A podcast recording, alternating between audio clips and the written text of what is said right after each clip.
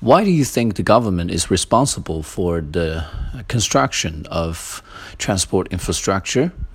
Well, in my opinion, the most obvious reason is that the government has the capital to do so because the government takes all kinds of taxes from not only the general public but also the wider range of industries here in China. Um, they get like um, billions of tax income to, you know, cover those expenditures on the construction of infrastructure in China.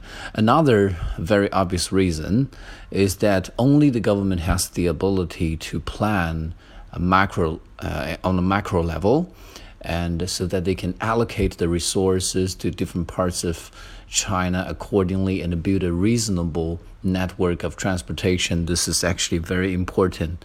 And um, I think this cannot be done by private enterprises or you know the general public. And it must be done using the collective intelligence of the central government. 最近马上就要考试的同学，可以在淘宝中搜索店铺“长沙雅思”，这里有可以最新的啊雅思雅思口语应急素材供大家去使用。OK，Thank you for listening。